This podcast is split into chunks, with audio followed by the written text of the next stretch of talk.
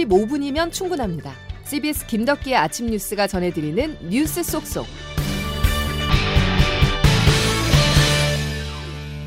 여러분 안녕하십니까. 사월 사일 김덕기 아침 뉴스입니다. 식목일을 앞두고 불과의 사투가 이어지고 있습니다. 꺼지는가 했던 충남 홍성군 서부면 산불이 확산세를 보여 밤새 주민들이 추가 대피했습니다. 밤사이 삼천 명의 산불 진화 인력이 투입됐지만 강한 바람으로 인해 역부족이었는데요. 현재 상황 알아보겠습니다. 씨비에스 대전방송 김정남 기자입니다. 그제 오전 열한 시쯤 시작된 충남 홍성군 서부면 산불은 사십오 시간째 이어지고 있습니다. 오늘 새벽 다섯 시 기준 진화율은 육십칠 퍼센트로 집계됐습니다. 충남 금산과 대전 서구 경계에서 시작된 산불 역시 강한 바람에 더디긴 마찬가지입니다. 한때 팔십 퍼센트가 넘었던 진화율이 육십칠 퍼센트로 떨어졌습니다. 어제 오후 들어 최대 초속 십오 미터에 달하는 강한 바람이 불며 상황은 다시 악화됐습니다. 홍성의 산불 영향구역은 천사백 헥타르를 넘어섰습니다. 국제규격의 축구장 이천 개가 넘는 면적입니다. 주택과 창고, 양곡사당 등 칠십일 개 동이 피해를 입었습니다. 국가지정문화재인 보물 제삼백구십구 호 대웅전이 있는 고산사 인근까지 산불이 위협하기도 했습니다. 대피소로 급히 몸을 옮긴 주민들은 모든 게 다 타버렸다며 망연자실했습니다. 주민 박영순 씨입니다. 집이 다 타서 없어. 집뒤 산이 가온데가 불을 빨갛게 당긴 거 보고서 양곡 이장님이 나를 데리려고 왔지. 대전에서도 육백 헥타르 이상이 산불 영향구역에 들었고 민가 등 두 채가 전소됐습니다. 씨비에스 뉴스 김정남입니다. 산불 삼 단계로 격상된 전남 함평의 불길도 잡히지 않고 있습니다. 진화인력이 확산 방지에 총력을 기울이고 있는데요. 함평군 신광면 주민 오십여 명은 대피해 있는 상황입니다. 또 경북 영주시 평음면 박달산에서도 산불이 발생해 꺼지지 않고 있습니다. 헬기 이십여 대가 동원돼 진화를 벌이고 있는데요. 이처럼 메마른 날씨가 이어지면서 어제 전국적으로 이십여 곳에서 산불이 발생했습니다. 때일은 고온현상에다 극심한 메마름이 겹친 탓입니다. 올해 대구와 인천, 강원, 원주 등에는 팔십 일 이상 비가 내리지 않았습니다. 양승진 기자의 보도입니다. 초여름 더위에 극심한 메마름 현상이 겹치면서 올봄 전국에서 이백칠십 건의 산불이 발생했습니다. 지난해 같은 기간의 두 배를 훨씬 웃도는 수치입니다. 지난 주말에만 서울 인왕산과 충남 홍성을 포함해 사십일 건의 산불이 발생했습니다. 산불 위험이 최고조에 달한 것은 때이른 고온 현상에 건조한 날씨가 이어지고 있기 때문입니다. 기상청 박정민 예보분석관입니다. 평년보다 십 도가량 높은 최고기온 분포를 보일 것으로 예상이 되고 있는 상황입니다. 비 내리기 전까지 건조특보가 계속해서 확대 강화될 가능성이 있습니다. 산림청은 지난달 육 일부터 이달 삼십 일까지 산불특별대책기간으로 정하고 산불 예방에 적극 동참해 줄 것을 당부했습니다. 산불을 예방하기 위해선 초기의 작은 산불을 겉옷이나 나뭇가지 등으로 두드리거나 덮어서 조기 진화하는 것이 중요합니다. 산불 규모가 커질 경우 불길을 등지고 바람이 불어오는 방향으로 최대한 멀리 빠르게 대피해야 합니다. 대피할 시간이 부족하다고 판단되면 낙엽이나 나뭇가지 등이 없는 곳을 찾아 얼굴 등을 가리고 불길이 지날 때까지 엎드려 있으라고 산림청은 당부했습니다. 씨비에스 뉴스 양승길입니다. 저도 우리 국민도 노웅래 의원이 유죄인지 무죄인지 모르지만 이번 수사가 한동훈 장관이 주도한 너무 티나는 정치기획 수사라고 하는 건 우리 국민들도 저도 확실히 그건 알겠습니다. 하신 말씀 있습니까? 비약이 너무 심하시네요. 녹음까지 있는 뇌물 사건입니다. 그리고 거기에 대해서 지금 여기에 대해서 계속 연방, 연장으로 삼 일절까지 껴가지고 방탄하신 거에 대한 반성을 하실 문제지 지금 이 부분에서 부르지 않았다고 비약이다? 에이, 저는 국민들께서 위원님 그렇게 말씀하시는 거 어떻게 보실지 걱정됩니다. 증거가 다시 차고 넘친다고 얘기하시면서도 그렇게 지지부진한 수사와 단 한 번도 확인하지 못했다고 하는 거예요. 아니 확인할 필요가 없었던 사안이죠. 지금 녹음... 그러면 왜 체포영장을 보내요? 자, 그러면 왜 구속을 시키겠다고 얘기를 합니까? 그냥 위원님. 수사해서 기소하시면 되지. 위원님. 그게 말이 됩니까? 위원님. 원래 불구속 수사가 원칙 아니에요? 위원님 지금까지 재벌 사건에 있어서 제가 수사하는 사건에서 구속 사건 계속 계속 주장하셨죠. 이것은 반드시 구속할 정도로 중대한 사안이었기 때문에 구속영장 청구한 거고 증거가 충분했습니다. 뭐가 문제죠? 마치 한동훈 법무부 장관의 성토장 같았습니다. 국회 대정부질문 첫날 민주당 의원들은 한 장관에게 질문을 쏟아냈는데요. 검수완박법의 유지를 결정한 헌법재판소의 결정은 물론 야당 의원들을 향한 검찰 수사까지 강대강 대치는 계속됐습니다. 정부와 야당의 강한 충돌, 오늘도 발생할 전망인데요. 윤석열 대통령이 양곡관리법 개정안에 대한 일 호 거부권을 행사할 가능성이 유력하기 때문입니다. 보도에 조태인 기자입니다. 양곡관리법 개정안은 쌀 생산량이 목표량의 삼에서 오 퍼센트를 초과하거나 쌀값이 전년 대비 오에서 팔 퍼센트 이상 하락하면 정부가 의무적으로 매입하는 내용을 골자로 알고 있습니다. 국민의힘의 반대 속 더불어민주당 주도로 국회 본회의를 통과한 이 법은 이재명 대표 일 호 민생법안으로도 꼽힙니다.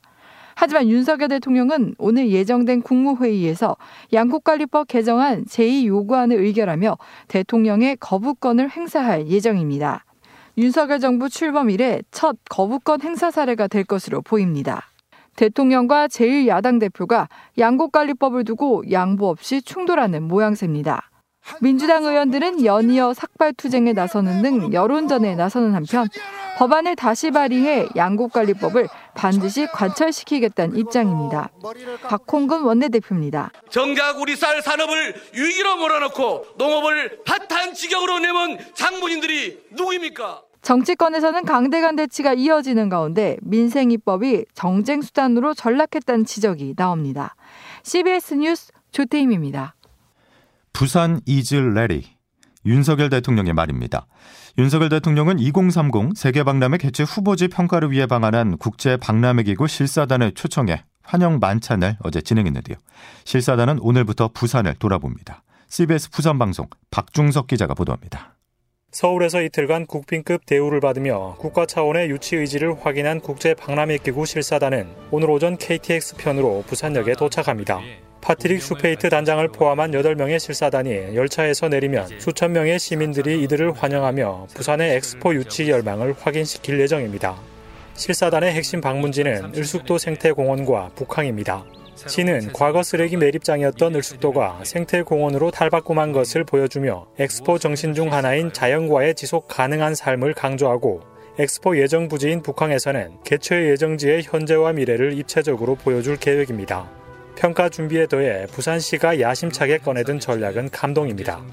실사단이 부산에 머무는 동안 대규모 불꽃쇼를 비롯한 문화행사 등을 잇따라 개최하며 평가를 넘어 감동을 선사한다는 겁니다. 박형준 부산시장입니다. 실사단이 부산역에 도착해 부산을 떠나는 순간까지 움직이는 모든 동선마다 부산에 대한 감탄과 감동을 전해주려고 합니다. 이번에 이루어지는 실사단의 실사 결과는 오는 유월 예정된 국제박람회기구 총회에서 백칠십일 개 회원국에 전달되며 각 회원국들은 이 결과를 토대로 오는 십일월 총회에서 개최지 결정 투표에 나섭니다. 씨비에스 뉴스 박중석입니다. 국제유가가 일 년 만에 최대 상승률을 기록했습니다. 주요 산유국 협의체인 오페플러스가 예고도 없이 대규모 추가 감산을 결정한 영향인데요. 시장에서는 유가가 배럴당 백 달러를 넘을 것이라는 전망도 나옵니다. 김중호 기자의 보도입니다. 국제유가가 일제히 급등했습니다. 오늘 뉴욕 상업거래소에서 오월 인도분 서부 텍사스산 원유는 어제보다 배럴당 육 퍼센트 치솟은 팔십 점 이십사 달러에 거래를 마쳤습니다. 런던 아이씨이 선물거래소의 유월 말 브렌트유도 배럴당 오 점 칠 퍼센트 수직 상승했습니다. 서부 텍사스산 원유는 장중 한때 팔 퍼센트 가까이 뛰었는데 이 같은 급등세는 오펙 플러스가 발표한 하루 백십육만 배럴 자발적 추가 감산 발표의 후폭풍입니다. 러시아가 하루 오십만 배럴의 감산 조치를 연말까지 연장한다고 발표한 것을 고려하면 실질적인 추가 감산 규모는 하루 백육십만 배럴에 이릅니다. 산유국들이 일제히 감산 기조로 돌아서면서 유가는 올해 말까지 가파른 상승세를 유지할 전망입니다. 골드만삭스는 올해 말과 내년 말 브렌트유 가격 전망치를 종전보다 각각 오 달러 상향 조정한 배럴당 구십오 달러와 백 달러로 제시했습니다. 원유가 급등으로 최근 인플레이션 잡기의 총력전을 펼쳐온 각국 중앙은행들의 행보도 꼬이게 됐습니다. 원유가 상승이 물가 상승으로 이어지기 때문에 금리 인상 속도를 조절하던 미 연준을 비롯한 각국 중앙은행들이 강한 수준의 금리 인상 기조로 돌아설 수 있다는 우려가 나옵니다. 씨비에스 뉴스 김중호입니다. 유가가 요동치는 건 정말 부담스럽습니다. 유, 유가 상승은 중국의 리오프닝과 맞물려서 물가 상승에 기름을 부을 수 있다는 우려를 키우는데요. 물가 관리가 최우선인 한국은행 입장에선 또 하나의 과제를 떠안은 셈입니다. 보도에 윤철원 기자입니다. 오펙 플러스의 감산 조치는 물가 상승과 경기 침체를 동시에 불러올 가능성이 높습니다. 물가 상승이 소비 위축으로 이어져 경기 침체가 더 오래 갈 수 있기 때문입니다.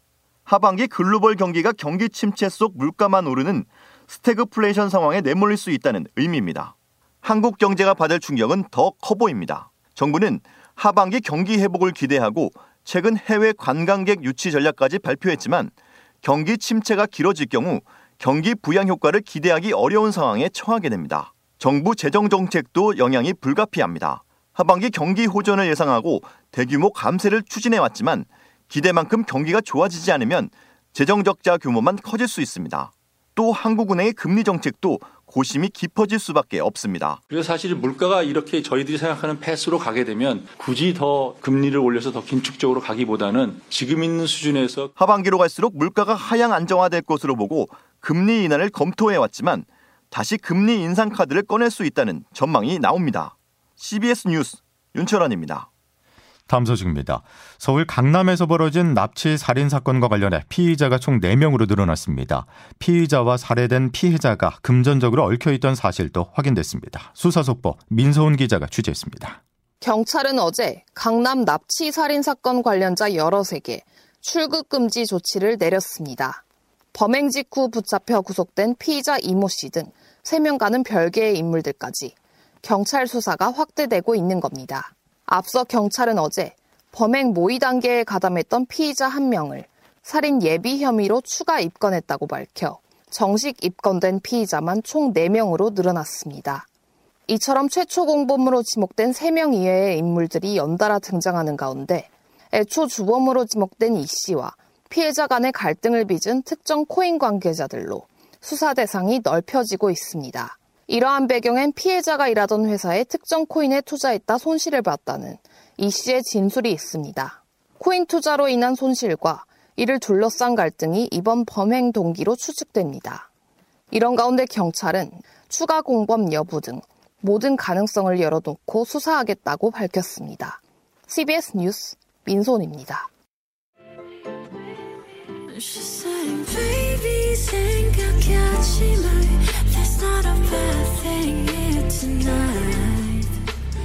그룹 방탄소년단 비티에스의 지민이 솔로 음반 타이틀곡 Like Crazy로 K-팝 솔로 가수 사상 최초로 미국 빌보드 메인 싱글 차트 핫 백 일 위에 올랐습니다.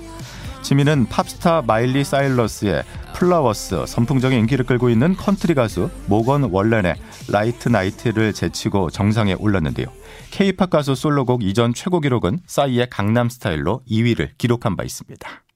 김덕기 아침 뉴스 여러분 함께하고 계십니다. 이제 기상청 연결해서 자세한 날씨를 알아보겠습니다. 이수경 기상 리포터. 네, 기상청입니다. 예, 정말 기다리고 기다리던 단비 소식이 오늘 있는데 산불 지역에도 이 비가 내리는 거죠? 네, 맞습니다. 곳곳으로 산불이 발생하면서 현재 충남 홍성과 금산, 대전에는 산불 위기경보 심각 단계가 내려져 있는 상태인데요. 충청남도 지역은 오늘 오후 늦게부터 비가 예상되고 화재 지역인 전남 함평과 순천 역시 오후 늦게부터는 적지 않은 양의 비가 내릴 것으로 보입니다. 그 밖에 전국적으로도 오늘 반가운 비 소식이 있는데요. 오늘 낮부터 제주도에 비가 내리기 시작해 늦은 오후에는 충남과 호남지방, 밤부터는 전 전국적으로도 비가 예상됩니다.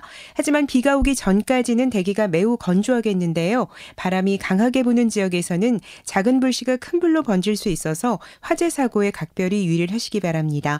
모레까지 내릴 강수량을 보면 남부지방을 중심으로 삼십에서 팔십, 남해안과 지리산 부근, 제주도 남부에는 최고 백이십 밀리미터 이상의 큰 비가 내릴 것으로 보이는데요. 수도권을 비롯한 그 밖의 지역은 적게는 십 밀리미터에서 많게는 육십 밀리미터 정도의 강우량이 예상됩니다. 날씨였습니다. 비가 내리기 전까지 불씨 관리 계속해서 주의하시기 바랍니다. 자, 화요일 김덕기 아침 뉴스는 여기까지입니다. 내일 다시 뵙죠. 고맙습니다.